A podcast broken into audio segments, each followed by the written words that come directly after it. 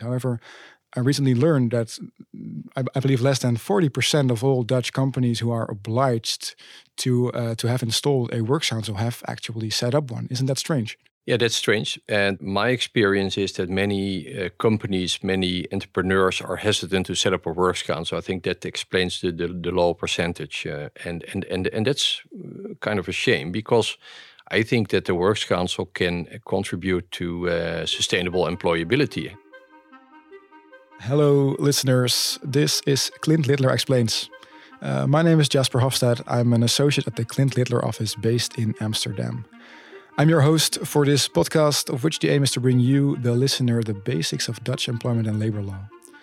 Every episode, I will discuss with one of my colleagues one of his or her favorite topics, whereby, of course, the aim is to press out every juicy detail. Joining me at my desk today is Dennis Veldhuizen. Dennis is one of the founding partners of Clint Littler and has a broad focus on helping international companies organizing their HR matters in the Netherlands. Dennis, on what topic are we going to discuss today?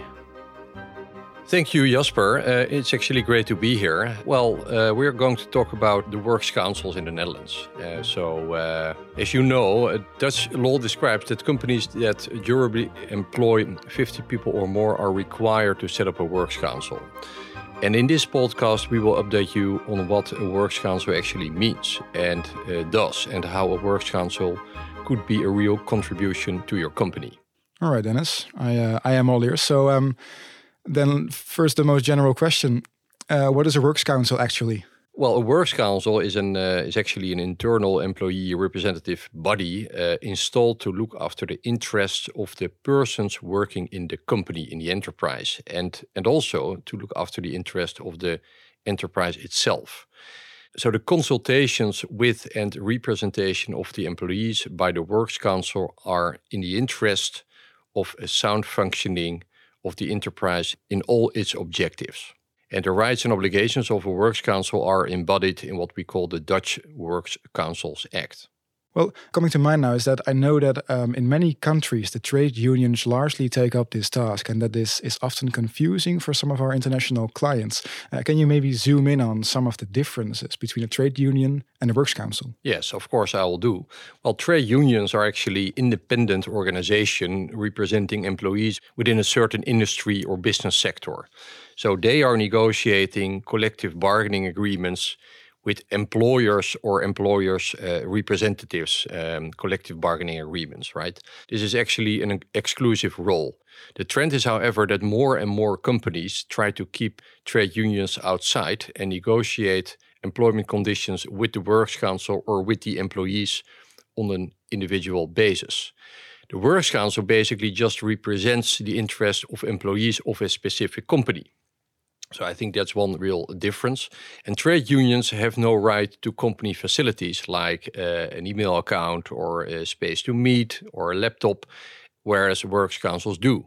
But of course, in, in case of, for example, a layoff, uh, trade unions and works councils often interact, eh, whereby the, the works council focuses on the necessity uh, to lay off employees, so the, the why and alternative plans that can be explored in order to prevent from uh, executing a, uh, a mass layoff, whereby trade unions are there to negotiate a social plan uh, for employees that have to leave the company. All right, thank you. Well, and um, for our listeners, uh, good to note here is that we do, in fact, our Dutch law, um, have both trade unions and the works councils. And as Dennis just told us, they um, uh, they interact in many cases. Now, also knowing these differences, can you explain a little more about what rights a works council exactly has under Dutch law? The, the Works Council's main rights relate to consultation, the right to be consulted, uh, the right to give advice, and the right to give approval to uh, certain conditions. Uh, let me start with the right to consult. So, the, the, Works Council has the right to consult with company management whenever requested by either the uh, Works Council or management, but at least twice a year. And they are entitled to be consulted on general uh, business affairs such as business developments, investments, turnover, etc but also an upcoming decisions with a material effect to the business, such as a, a restructuring of the business or a substantial reduction in workforce, takeovers, or other material changes. In addition, they have the right to give advice on decisions that have a material impact on the business. So that's the next stage, like mergers, reorganizations, sale or buy of companies or parts thereof, major changes in the uh, organization structure, or when a company wants to take out large investments or loans. The Works Council advice should be sought timely in advance of any final decision, and that's very important. So, otherwise, the, the decision cannot be executed. And finally, uh, the, the right to give approval is also an important right because it, it relates to the right to give approval on intended changes that relate to certain employment conditions, like creating, adjusting, or limiting benefits regarding work times, paid time, uh, leave, performance reviews, rewards, bonus and equities, etc., unless these conditions are part of a CLA and already covered by the trade unions, because in that case, the Works Council has no role. So, in fact, there is a lot being shared in these kinds of procedures. And I can imagine that a company would not appreciate that this information simply gets out on the street. And my question, therefore, would be is how a company can secure that confidential information shared with the Works Council is not leaked. I think that's a very good question. And what we just discussed is that uh, the Works Council has the right to be uh, consulted with, uh, the right to give advice, and is, is generally given confidential information. But under the Works Council Act, members of the Works Council and or one of its committees are not allowed to disclose any business or trade secrets or any information that should be treated as confidential at the specific request of the company.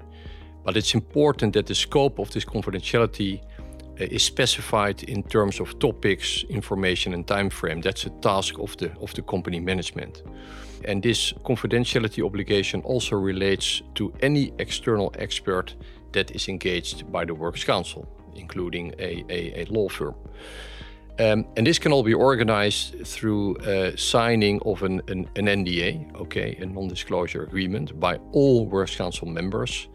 And uh, that, that also happens in very confidential matters like uh, M&A transactions, for example, or via, for example, a one-sided uh, email notification. And an alternative is to include it in formal correspondence, for example, in the uh, request for advice that will be submitted with the Works Council. All right, yeah. So that is in in fact that is practically always covered. Yes. And then another important matter to touch on is from the company out, who is in charge of managing the Works Council? Who does the Works Council report to? That is uh, under the Dutch Works Councils Act, always the person with the highest direct authority in the companies, like the, the CEO or the managing director, or could be both. Uh, he or she is responsible for organizing proper information of and consultation with the Works Council. That's one of the their their uh, obligations under the, the Works Councils Act. And in practice, this person gets support from an HR manager because many of the, the dealings with the Works Council, like we just discussed, are employment uh, and benefit related. So now practically knowing the, the most important ground rules. Um, but how about setting up the Works Council? How would this work out in practice? Yeah, that's a very uh, important thing, of course. Uh, well, uh, the members of a Works Council are elected by and amongst the employees employed in the company itself. Eh? That, that, that should be clear. They are usually elected for a period of three years and can be re-elected after this period. And uh, the company management uh, has the obligation to set up the first Works Council's elections and draft the, the Works Council rules of procedure and organize the information uh, process. All right. So then, uh, what about the eligibility in the company? Who can vote and run for election? Can I, for example, just uh, sign up uh, and take place in the Works Council? Well, that will be difficult, I think, uh, Jasper, because well, unless you are employed uh, in the company, that, that that's possible, but not for outsiders, right? So, and to be more specific, as of the first of uh, January of this year, 2022, uh, employees and temporary agency workers gain their participation rights a little bit sooner. So employees will be eligible to vote and be chosen for the Works Council after a period of three months of working in the company temporary agency workers gain these rights after 18 months of working in the company. And in case the number of employees within the company increases or decreases during the, the running term of the Works Council, so if it gets below eh, the, the, the, the threshold of 50, this will have no effect on the term and constitution of the sitting Works Council. And with the next Works Council elections, the increase or decrease should be taken into account when determining the size of the new Works Council? Then the works council is installed so you have this group of employees who is trying to represent the interests of both the company and the employees. Now uh, what then would take place if a works council member is acting up and you would rather get rid of him because of that? What if you want to dismiss this works council member? It's important to understand on which ground you can or cannot dismiss a works council member. So for example a works council member cannot be dismissed for the mere fact that he is sitting in the works council. So if you don't like him as a works council member, you cannot uh, easily dismiss him. However, the works council members can still be dismissed for lack of performance or when there is a restructuring going on, right? Or other dismissal grounds contained in the Dutch Civil Code. So it's possible to dismiss a works council member, but not because of the fact that he is a works council member. Right, and um, and what just comes to mind, one last thing, because judging from what you all just elaborated on, the, um, uh, we have the right of advice, the right of consultation and approval, um, and the Works Council acting really as an institute within the company that is meant to keep both the employee and the employer's interests in balance. Um, the Works Council seems to be of great importance for the company and its employees. However, I recently learned that I, I believe less than 40% of all Dutch companies who are obliged to uh, to have installed a works council have actually set up one. Isn't that strange? Yeah, that's strange. And my experience is that many uh, companies, many entrepreneurs are hesitant to set up a works council. I think that explains the, the, the low percentage. Uh, and, and, and, and that's uh, kind of a shame because I think that the Works Council can contribute to uh, sustainable employability eh, in, in a company by making suggestions with regards to themes like inclusion, diversity, and uh, corporate and environmental, uh, social, and, and, and governance, uh, the ESG principles. But also, the Works Council serves as a think tank for both operational issues and more complicated issues like reorganizations uh, resulting in job losses. And I think by getting critical questions and alternative options from your works council, uh, you as company management is challenged and secured to make a sound plan that can justify tough decisions and will also stand in court. And finally, I think that when the Works Council has approved a change of, for example, a, a pension plan or a bonus scheme, there's a fair chance that the rest of the company, so all employees, will also accept this change. Whereas uh, if you want to make these changes on a more individual basis, uh, reality shows that that could become quite complex. Uh, many interesting points we have discussed today. Really like uh, a quick uh, crash course on what is the Works Council. Uh, just as a small 60 second recap, what should our listeners absolutely bring home from this conversation? Touching back on the legal obligation to have a works council, I mean, if you have 50 or more employees, but you don't have a works council in place, it's very important that you ask your workforce on a regular basis whether they would like to have a works council or not. Because if you don't do that, and you run into a reorganization process or a merger process, things could really become complicated. And it could even result in a deal breaker when your workforce forces you to set up a works council during such a reorganization process or merger. You don't want to end up there. Because it will be really time consuming, of course. Absolutely. And right. cost consuming as well. Cost consuming. Very, uh, very insightful, Dennis. Uh, very informative. Um, thank you very much for wanting to join me at my desk today. Uh, well, this was it. Uh, we are done. I say thanks to you, Dennis, and thanks to our listeners for their interest in Dutch employment and labor law.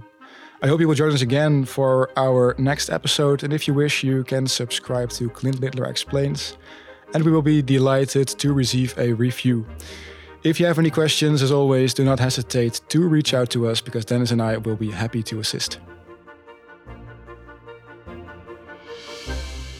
The purpose of this program is to provide helpful information for employers addressing the latest developments in labor and employment relations.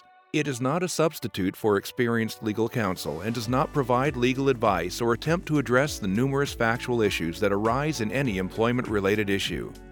To discover other labor and employment podcast series from Littler, the largest global employment and labor law practice, visit littler.com/podcasts.